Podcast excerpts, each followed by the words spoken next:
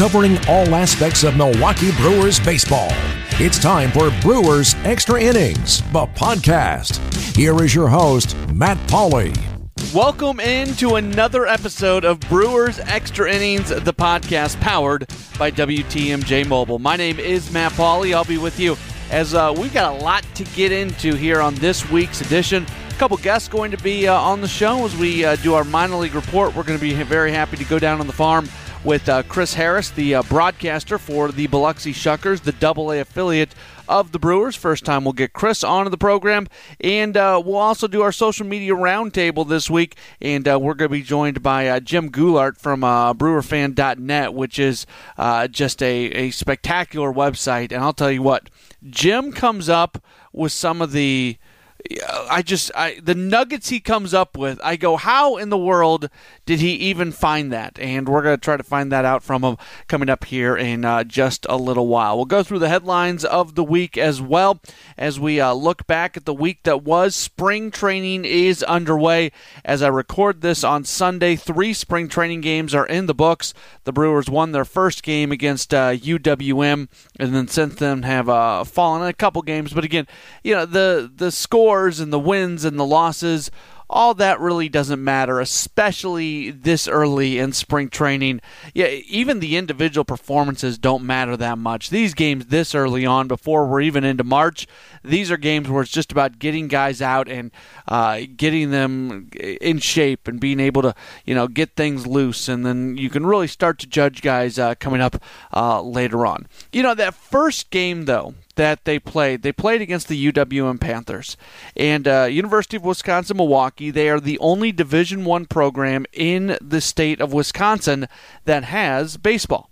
And it is very important to Craig Counsell and the Brewers organization that they continue to play this game against UWM to open up their spring training as kind of a nod to uh, to UWM and that Panthers baseball program for, for what they do. And you know what? That's a that's a big deal to those guys being able to go out there and play against the the major league team. So kudos to uh, to the Brewers for doing that. I was talking with uh, Lane Grindle, one of the Brewers broadcasters this week on Wisconsin Sports Weekend, and I asked him about it and, and the importance to UWM that they play that game. And uh, he talked about that and, and expressed what that game means to UWM. Well, I had a chance to spend some time with Scott Doffek back in early February before the, the college season began for the Panthers. Um, you know, he was so thankful for this opportunity. And I know that it, it's a big deal to them that they get this chance. I mean, it's such a big deal to look at how they had to arrange the travel to make it work. I mean, it's important to them. And I think it's really important to the state of Wisconsin um, certainly to the city of Milwaukee, and for, for, for youth baseball on up, um, because we need to have college baseball in Wisconsin, and UWM provides that opportunity, which is such a tremendous thing. And, um, they have some good players on that team. They have a couple guys that um, are going to have a chance to play beyond college, and so uh, it, it's an important thing for them. And, and I think it's an important thing to Craig Counsell. I mean, that's the other unique thing about having somebody like Craig Counsell as your manager, a guy that played college baseball, played at Notre Dame, but also grew up in Milwaukee and uh, understands that this is a cool thing for the whole area. And so it's a fun deal. I hope we continue doing it moving forward. You know, the World Baseball Classic is uh, right around the corner and the Brewers are well represented both from the major league standpoint and the minor league standpoint. Jonathan Villar, Wily Peralta, Hernan Perez, Jorge Lopez, Carlos Torres, all guys who are on the 40 man roster who are uh, set to per- uh, participate. Andrew Barbosa, Hiram Burgos, uh, Cody Decker, Wei Chung Wang are all set to uh, participate. Those are guys who are not on the 40 man roster. So good representation from the Brewers. I had Tommy Stokke from FanRag Sports on, uh, on uh, Wisconsin Sports Weekend as well on Saturday, and I asked him about you know, really the future of the World Baseball Classic because this was something that started with Bud Selig as the commissioner of uh, baseball. Is it really going to continue on with Rob Manfred? We'll have to wait and find out on that. Uh, but from a team perspective, do teams really like having their guys participate in the World Baseball Classic? I, I don't think teams like their players playing in it. I know that they're going to publicly support them, but I think if you asked any manager, any general manager, do you want your player playing in it? Uh, 99% of the time, they're going to say no. Um, but overall, I don't know that it makes a huge impact. I mean, especially for position players, those guys are already getting ready. Um, I, I know Joey Votto isn't playing in it because he said that he wants to be in better shape.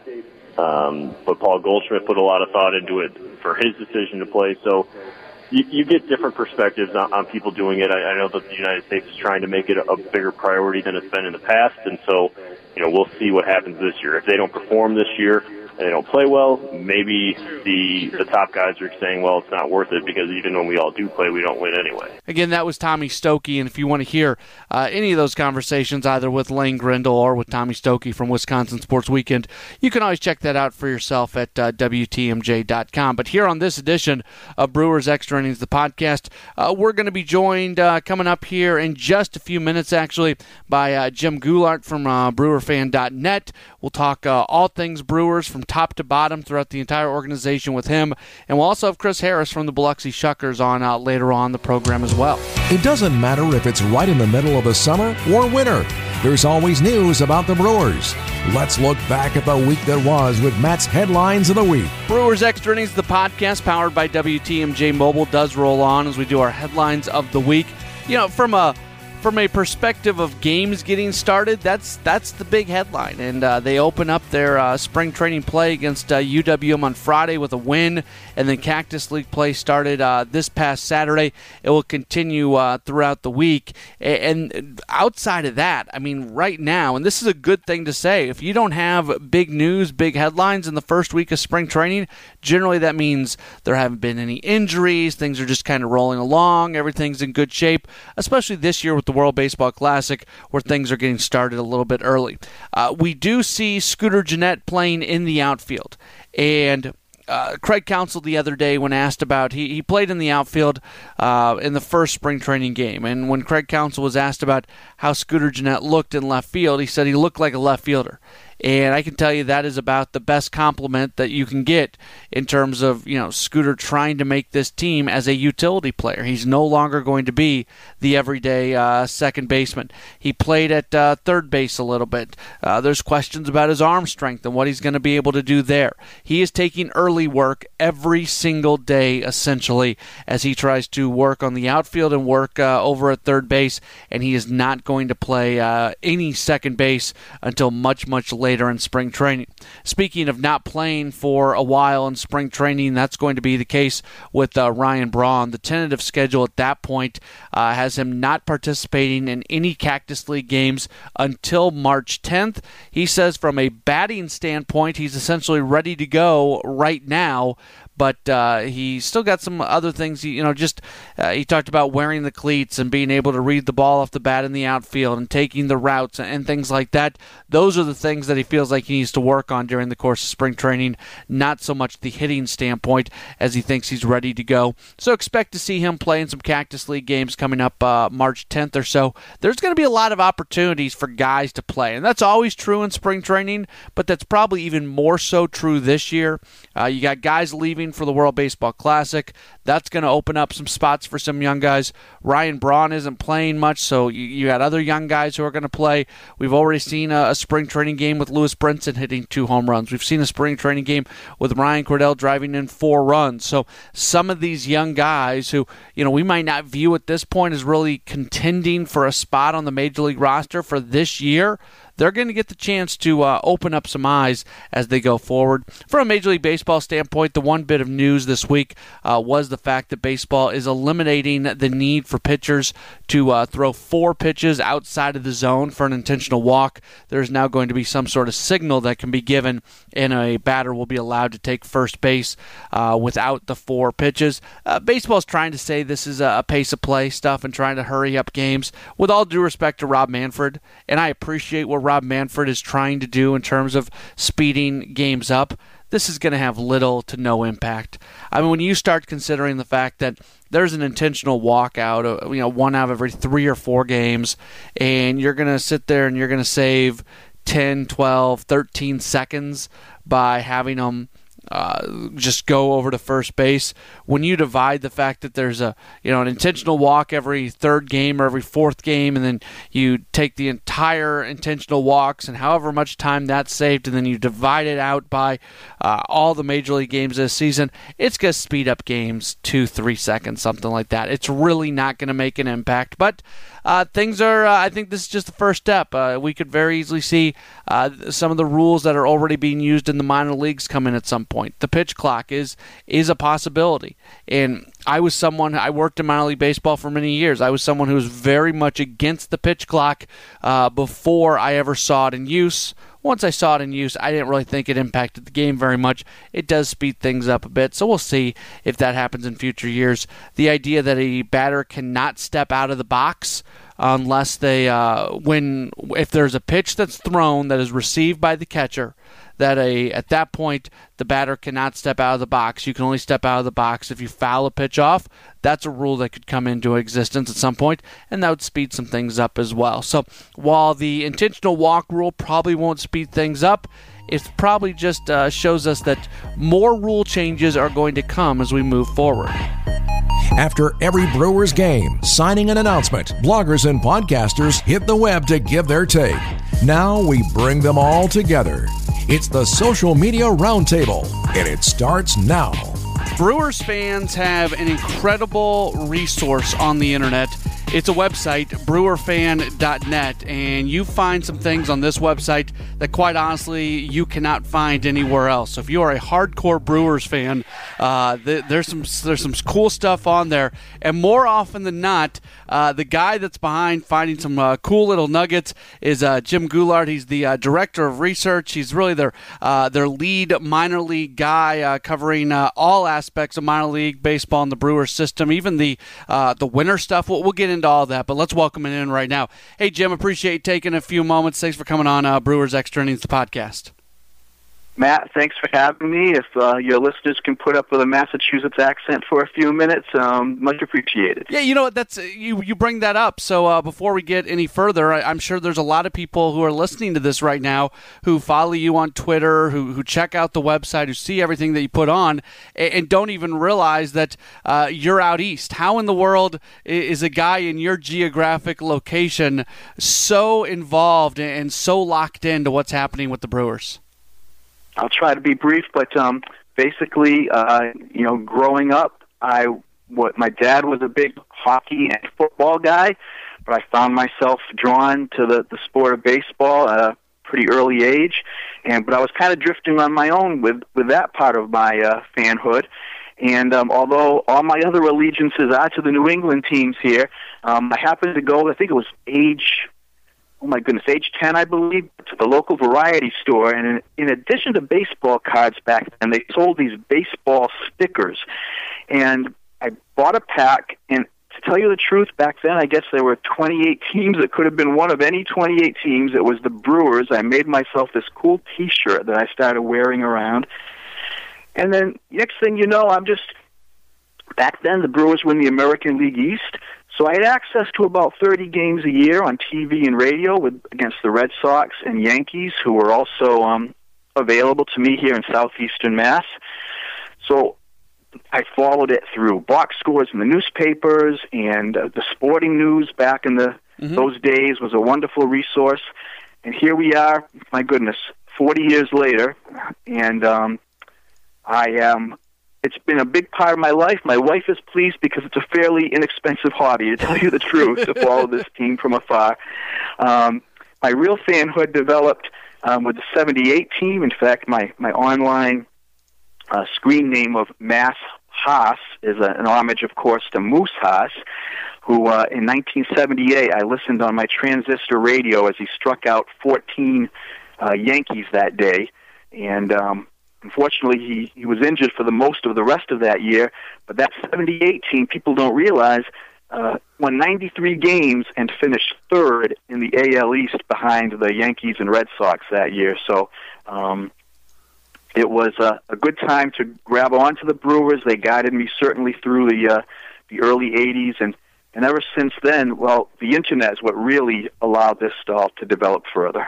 Well, and to take that one step further, you go to brewerfan.net, and I certainly hope that nobody listening to this thinks I'm taking shots at any other blog because I mean the the Brewers and Brewers fans are so lucky to have so many people out there, um, you know, writing about the team and delving into the team. That's why I enjoy doing this segment each week, uh, where we talk to uh, some folks that, that, that write so much. But uh, BrewerFan.net's a little bit different, and specifically the, the stuff you find is a little bit different.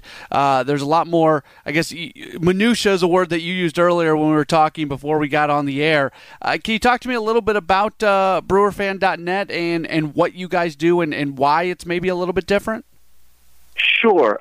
Um, we're actually heading into our 17th year. It's been quite a ride. Back when we'll call the internet, I guess, an adolescent time in its uh, in its history, about uh, the year 2000, 2001. Uh, there was a young man, uh, Toby Harmon, who's still with us today at Brewer Fan, and he was making use of the what was you know the ESPN forums at that time to put out what he considered a, a Power 50. He called it. Um, so he was ranking Brewer fan prospects uh, perhaps earlier than the proliferation that we see today. Hmm. And then along came another gentleman by the name of Brian Kapelush, and he put the infrastructure together of the website brewerfan.net and in those early days, in addition to hosting uh, Toby's Power 50, which was basically almost a, a weekly update, it was incredible at the time. Um, Brian put the, the the website together in such a way that yes, we did have original content, but the real backbone was a fan forum that we wanted to have, in which we promised our readers and our posters moderation, civility, um, but just great brewer talk, some of it on the some of the cutting edge of the early statistical analysis, and it's it's just grown from there. And um, I can talk about it in a second here, but the the link report was something that I grabbed onto, so that um, we needed a place to just document the minor league activity on a nightly basis and uh, we've been doing it now for 17 years, and uh, looking forward to what should be an exciting summer this year. Um, if you don't mind, I'll just tell you a little bit more about the link report itself. Sure. Okay. Well, um, in those early days, we were basically just taking the box scores, posting links to them, and doing some self-analysis. Um, to this day, we still try to go, you know, find those little nuggets within the box score that people might not comment on, you know, if they just glanced at it. But as you can imagine, back then that was about all we got. And now with the development and the progression of the internet, especially with your history in, in Colorado Springs, Matt, you know now that those broadcast teams at all the affiliate outposts and the what MILB.com in, in association with Major League Baseball Advanced Media, we now have archived pregame interviews, um, archived highlights. Uh, we have game summaries that are professionally written. I mean, it's, it's just developed so much in the in this decade and a half since we began.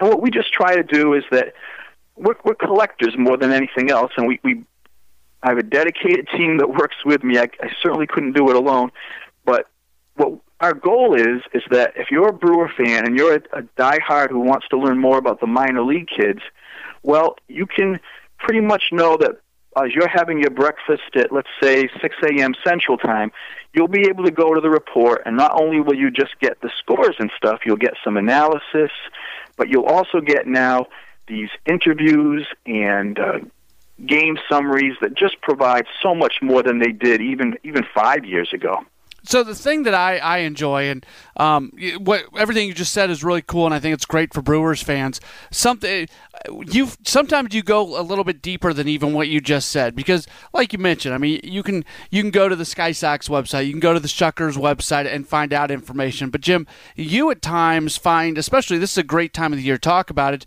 because we're just coming off winter ball. I can't believe how often you were able to get uh, nuggets and, and, and some video and, and anecdotes from from winter ball stuff that just isn't out there. How in the world do you go about finding that stuff? Um, believe it or not, and, and contrary to some perception out there, I, I do sleep. um, I do work in IT, so I, I'm a little familiar with just some of the routines I have, and basically over time, you just get really good at, at Google search and Twitter search if you know what to look for. And MILB.com and MLB.com actually do a pretty good job of making um, winter ball information available. Um, but I am, I don't, I don't want to say proud is the right word, but um, for instance, I think it was one night when I started uncovering tweets that Junior Guerra was preparing to take part for his Venezuelan Winter League team, and of course he's pitched there for for many years.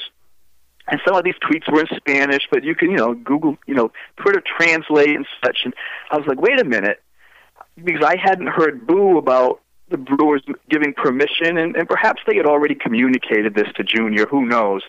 But in a small way, I kind of feel responsible for bringing that to light. And then within a day or two later, the Brewers are kind of putting a kibosh on that. And it, it is fun to unco- uncover things like that.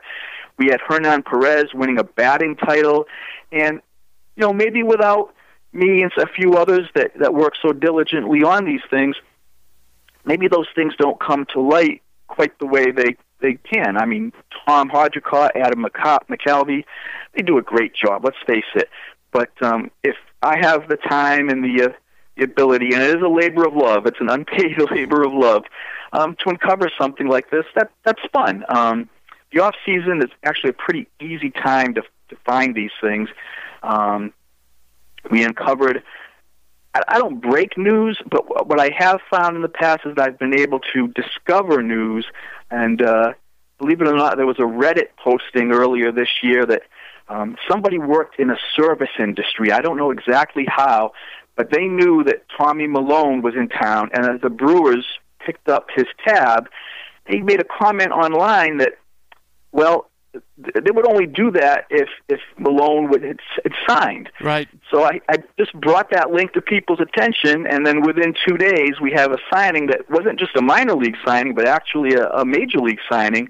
And I'm not sure the Brewers always appreciate it, but it's not done in malice. It's it's done in good fun, and um, in fact, uh, I've got contacts in the Brewers front office that um, are very respectful both ways, and uh, it, it's a nice little as I said, a nice little hobby for me. So let me you're you're so deep into kind of the the news and notes of, of what's going on.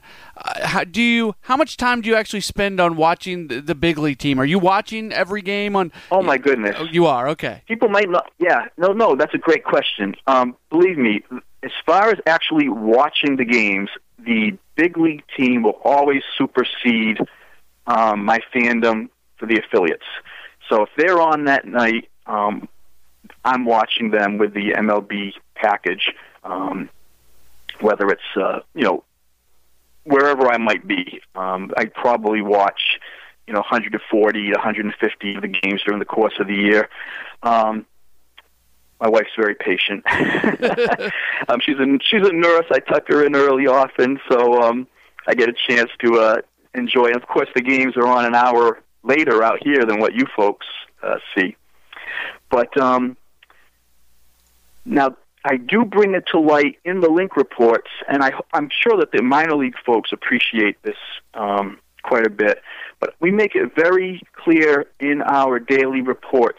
If you're interested in checking out any of the affiliates, here's the link to the audio broadcast. Here's on who. Here's the teams that are on MILB TV tonight. Um, we're very fond of our broadcasters. I find personally that you can learn more in a pregame taped interview than you can in, in any hometown story or game report you might see from the local newspaper. I mean, maybe not the whole interview was a score, but you're going to learn something in that, um, you know, little five-minute clip that you may not have known about a pitcher who's working on something specific or uh, just it's been so much fun in, in so many ways that way. Um, I was going to bring up real briefly that let's take a look at like Jacob Barnes, who is just came on the scene last year and looks like he could be a bullpen, bullpen stalwart for the Brewers for several years to come. And I don't want to even downplay it by saying the casual fan, but the, the fan who's been with us along the way might remember the Jacob Barnes from the Timber Rattlers a few years ago. Wow, that's the guy who's back, who's up now, who could be a future closer. But then when you realize you followed his path on our website the past few years, you just feel a little more invested in the player at that time. Mm-hmm. You know, a, a Brent Suter, who's a 31st round pick, Tyler Cravy, a 17th round pick.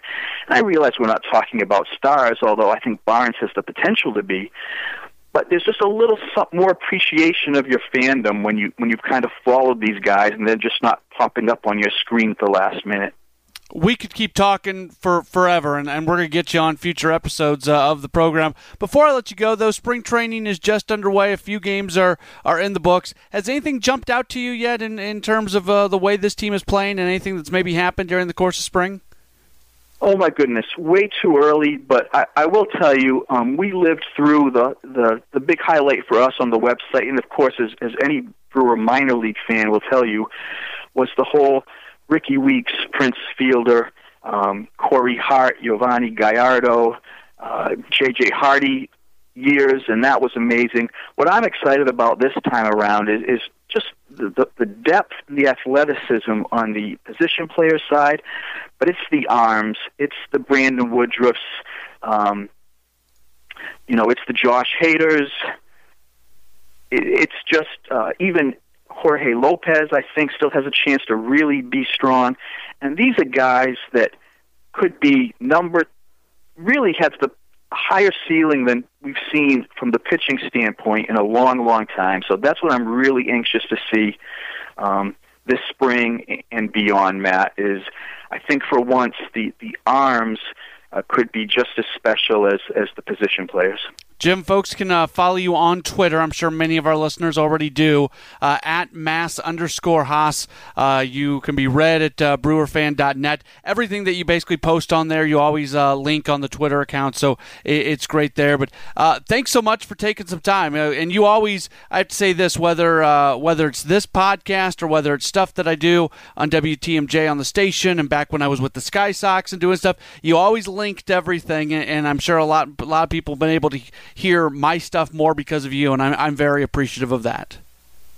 Well, I appreciate it. I'll just wrap up by saying that um, you know I, am going to seek out this kind of stuff and, and immerse myself in a Brewer fandom anyway. So why not share it with other people? That's kind of always been my philosophy. I don't know if I offer that many opinions along the way, but if most of my posts are informational and people get some um, some joy out of following along, then then good for everybody, I guess. The future of the Brewers organization has never been more important than it is right now. It's time to get an inside look at what's taking place throughout the Brewers minor league affiliates as we go down on the farm. The Brewers continue to have their Double A affiliate in Biloxi. It is the Shuckers, and uh, really playing in one of the best ballparks in all of minor league baseball a place that the everybody who comes up to the Brewers always is very positive about the experience they had when uh, they were at Double A Biloxi. And the guy calling those games uh, is Chris Harris. He joins us right now here on Brewers Extra Innings, the podcast. Chris, thanks for taking some time for us. Uh, how are you doing today? I'm doing well, Matt. I appreciate that, and we appreciate the uh, the kind remarks about MGM Park. We uh, certainly think we have one of the nicest parks in, in minor league baseball, and uh, you know the, the guys when they come through Biloxi always seem to rave when when they get here and want to come back. That's always nice. How nice is it that when you know half of your games where you're going to work in the off season, the whole nine yards, with it, that that your office, your place of mm-hmm. work, is really such a, a beautiful ballpark. Well, it's it's nice to have one done. You know, when I was first hired uh, in Biloxi, it was it was still a lot of dirt and, and concrete, um, and you know it was it was uh, still a dream at that point. And then you know moving into the ballpark in 2015, uh, uh, of course, the 54 game road trip that that was so. Uh, uh, synonymous around baseball uh, that, that season, and that that great group that we had, you know, including Orlando Arcia and Yadiel Rivera, uh, and all those guys on that team. And uh, you know, to get into the ballpark and, and to have you know the, the the city and the the entire you know Mississippi Gulf Coast embrace the team and and minor league baseball, and then you know, have a full season last year, and really it finally feels normal around here this year. So we're looking forward to to year three, the second full season uh, in the ballpark, and uh, it is. You know, we're right there on on the Gulf of Mexico, uh, the Beau Rivage. Uh, uh, you know, Biloxi is the third largest gaming city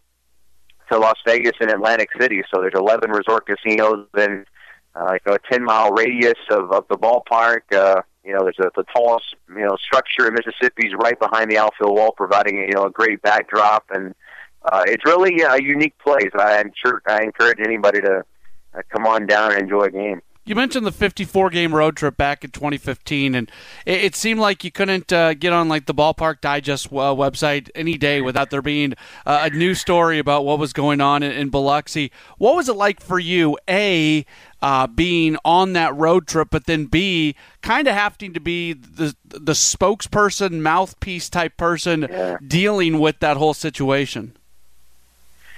Um, you ever had that little little Stretch Armstrong doll when you were a kid? Uh, kind of how it felt for a while.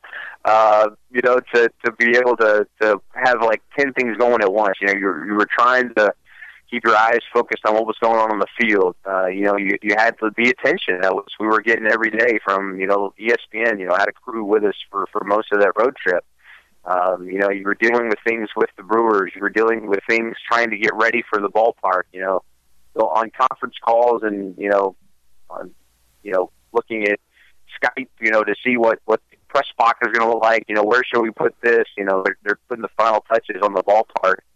Um, but uh, it, it was certainly unique. It was something that was, uh, you know, for the players, it, it created a lot of challenges, but uh, you know, Carlos Subero, who's now the first base coach, was our manager, and uh, he did a great job of keeping the players focused on on the task at hand every day. And we had a, a winning 12 game over 500, 54 game road trip, and that team uh, was was uh, very good on the field. Winning makes everything easier, and, and sure, I'm sure because we won, it, it definitely made my life and their lives a whole lot easier. Yeah, that group kind of represents the first wave of this new era of Brewers baseball. Even though that that group was around prior to the the change of general manager, still that that group represents something. I feel like in the organization. How much have Sure. you enjoyed seeing those guys be able? You know, many of those guys go on and have success at higher levels, including uh uh, someone like Orlando Arcia.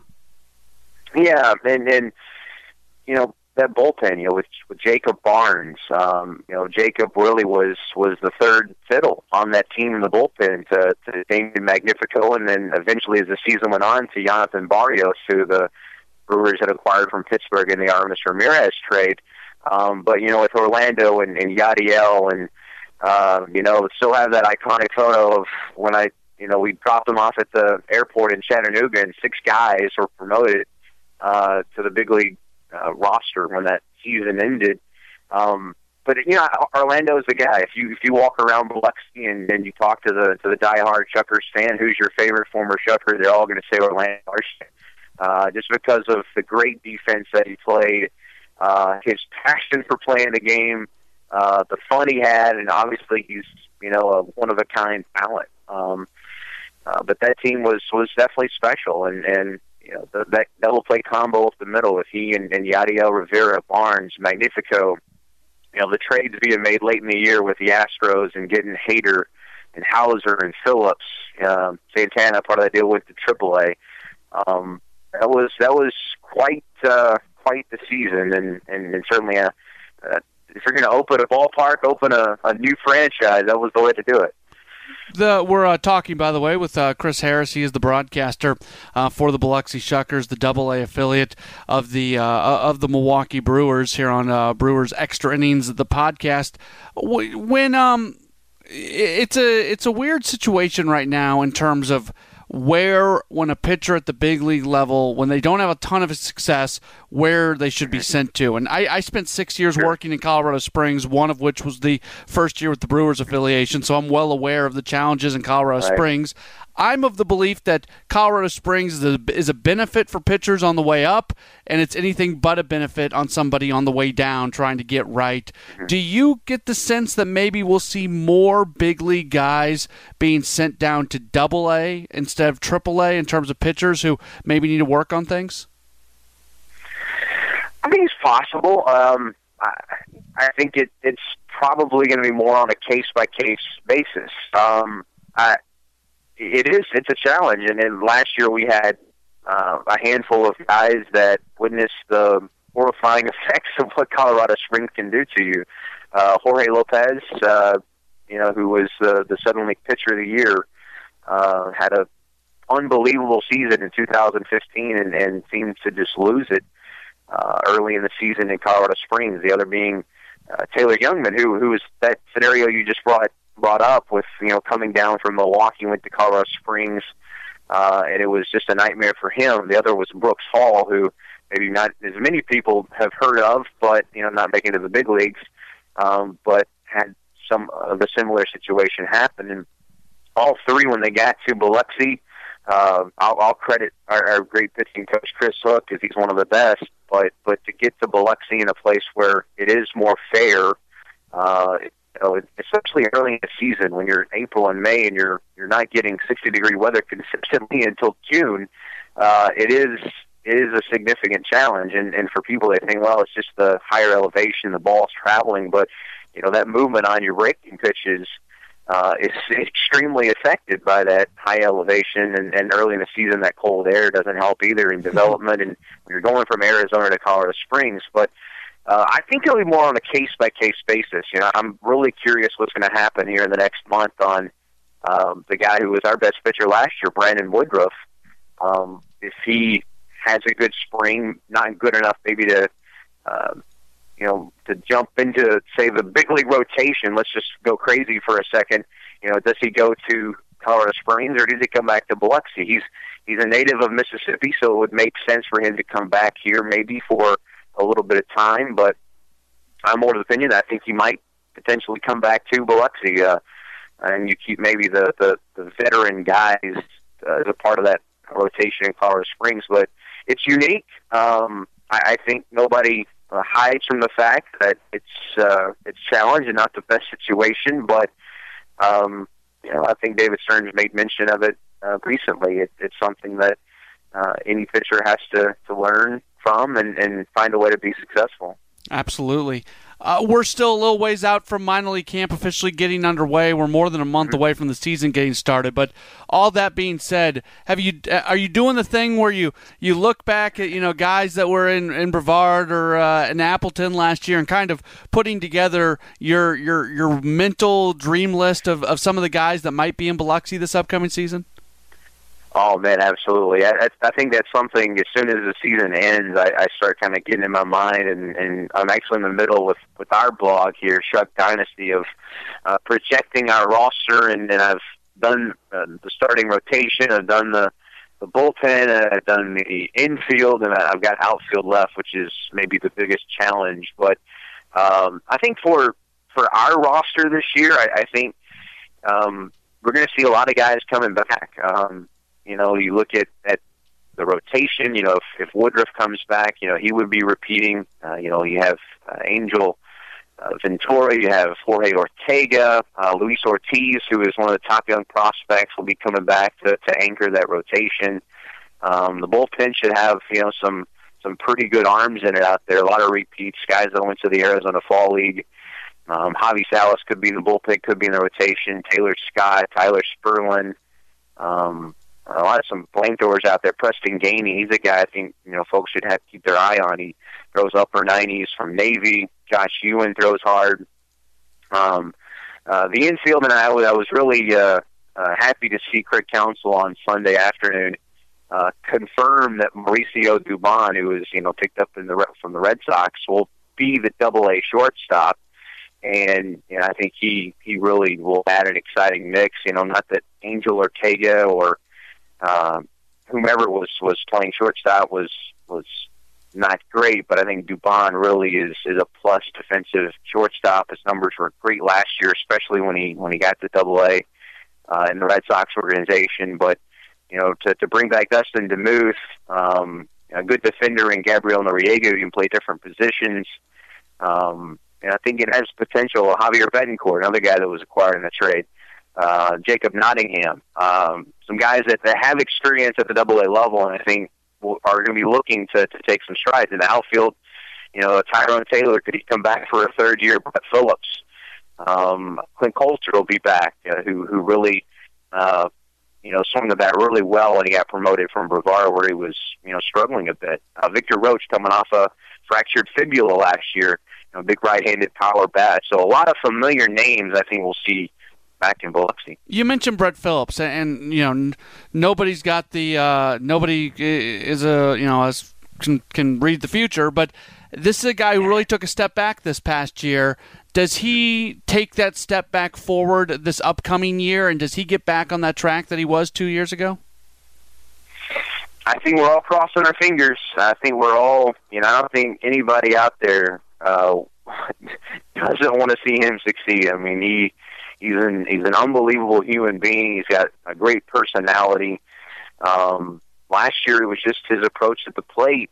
Um, uh, for whatever reason, just was not leading to a lot of success and a lot of strikeouts. Um, you know, his his attack on the strike zone um, was was was not there, and the strikeouts kept mounting up, uh, especially late in the season. Um, he's made a lot of changes with his approach at the plate during the off season, um, and you know, I, he's another one of those guys. Will he come back to Double A for a third season, and, and we'll see over the next uh, you know few weeks. But you know, for Brett, when you look at what he brings to the table, and he's a good outfielder, solid outfielder. Uh, the one thing I can really say definitively that he's really, really good at is he has a great arm. Uh, other than that, he really has not, you know, done the things that you would say would graduate a player from from Double A. He's shown flashes of power. Uh, he's shown flashes of, of running the bases, you know, exceptionally, but just really has not done things consistently at this level. And um, hopefully, you know, wherever he starts here this year, he can get off to a to a great start because um, you know nobody nobody wants him to succeed. I think anybody doesn't want him to succeed, and um, I think he's got to figure out what kind of player he is. You know, is he that player that's going to be a top of the order guy that that runs, hits for average, flashy power? Uh, he's going to be a right fielder that hits, you know, towards the middle of the lineup and produces a lot of runs. You know, we we still haven't yet to see really what he truly is as a player. Well, Chris, we could we could go on and on for a while, and uh, we're going to hopefully uh, get you on the program here uh, every month or so. But uh, really appreciate you taking a few moments with us today, and uh, encourage everybody uh, as the season gets started. I think we'll talk to you again at least once before the actual season gets started. But folks, of course, can listen to games and, and, watch them on MLB dot or, or MILB.TV and everything. So look forward to being able to work with you a little bit more during the course of this upcoming season. Absolutely. Once again hopefully uh, folks can get a chance to come down and see us and uh, go Brewers. Chris Harris, the broadcaster for the Biloxi Shuckers, joining us here on Brewers Extra Innings, the podcast powered by WTMJ Mobile. My name is Matt Pauley, starting to wrap up this edition of the program. Do want to remind you if, uh, you have any feedback uh, on the program, if you ever want to talk Brewers with me, you can always do so by tweeting at me at Matt Pauley Radio. That's M A T T P A U L E Y Radio. Always enjoy uh, chatting Brewers with folks and uh, follow me as well as there's a lot of Brewer stuff that that I tweet out, and more and more as we get closer and closer to uh, to the regular season and getting things going. Speaking of getting things going, the radio broadcast on uh, 620 WTMJ they will start this week. Bob Uecker, Jeff Levering, Lane Grindle, all part of the uh, all part of the broadcast coming up here in spring. We'll have our first spring training broadcast coming up uh, this Wednesday. That is Wednesday, March 1st. So this Wednesday, in terms of uh, when I'm recording this, and uh, if you're listening to it after March 1st, don't worry, you've got many more opportunities in the course of uh, the next week before uh, I come at you with another edition of Brewers Extra Innings, the podcast. We'll have uh, so Wednesday, March 1st, 205 uh, broadcast. That game is against Cincinnati. Then we'll have another spring training game on Saturday, March 4th. They'll take on Texas. That's a 205 broadcast. And another Peru 205 broadcast on Sunday, March 5th, when they take on Colorado. And uh, we'll continue to have more broadcasts. If you want to check out the broadcast schedule, you can always uh, head to the website, WTMJ.com. And before we know it, it's going to be the regular season uh, as uh, they will open up the year against the Colorado Rockies. That is going to be coming up on uh, Monday, April 3rd, a 110 broadcast, and, uh, well, not 110 broadcast, a, a 110 first pitch, as uh, all the regular season broadcasts will be heard on WTMJ. All right, that's going to do it for the program. Uh, big thanks to uh, our guest today as we had uh, Jim Goulart on from uh, BrewerFan.net. And we also had Chris Harris, the broadcaster from uh, the Biloxi Shuckers, on. We will talk to you again next week for another edition of Brewers Extra Innings, the podcast powered by WTMJ Mobile. Thanks for listening to Brewers Extra Innings, the podcast. Matt will be back next week with another episode. For all the latest Brewers news, keep listening to the home of the Brewers. News Radio 620 WTMJ.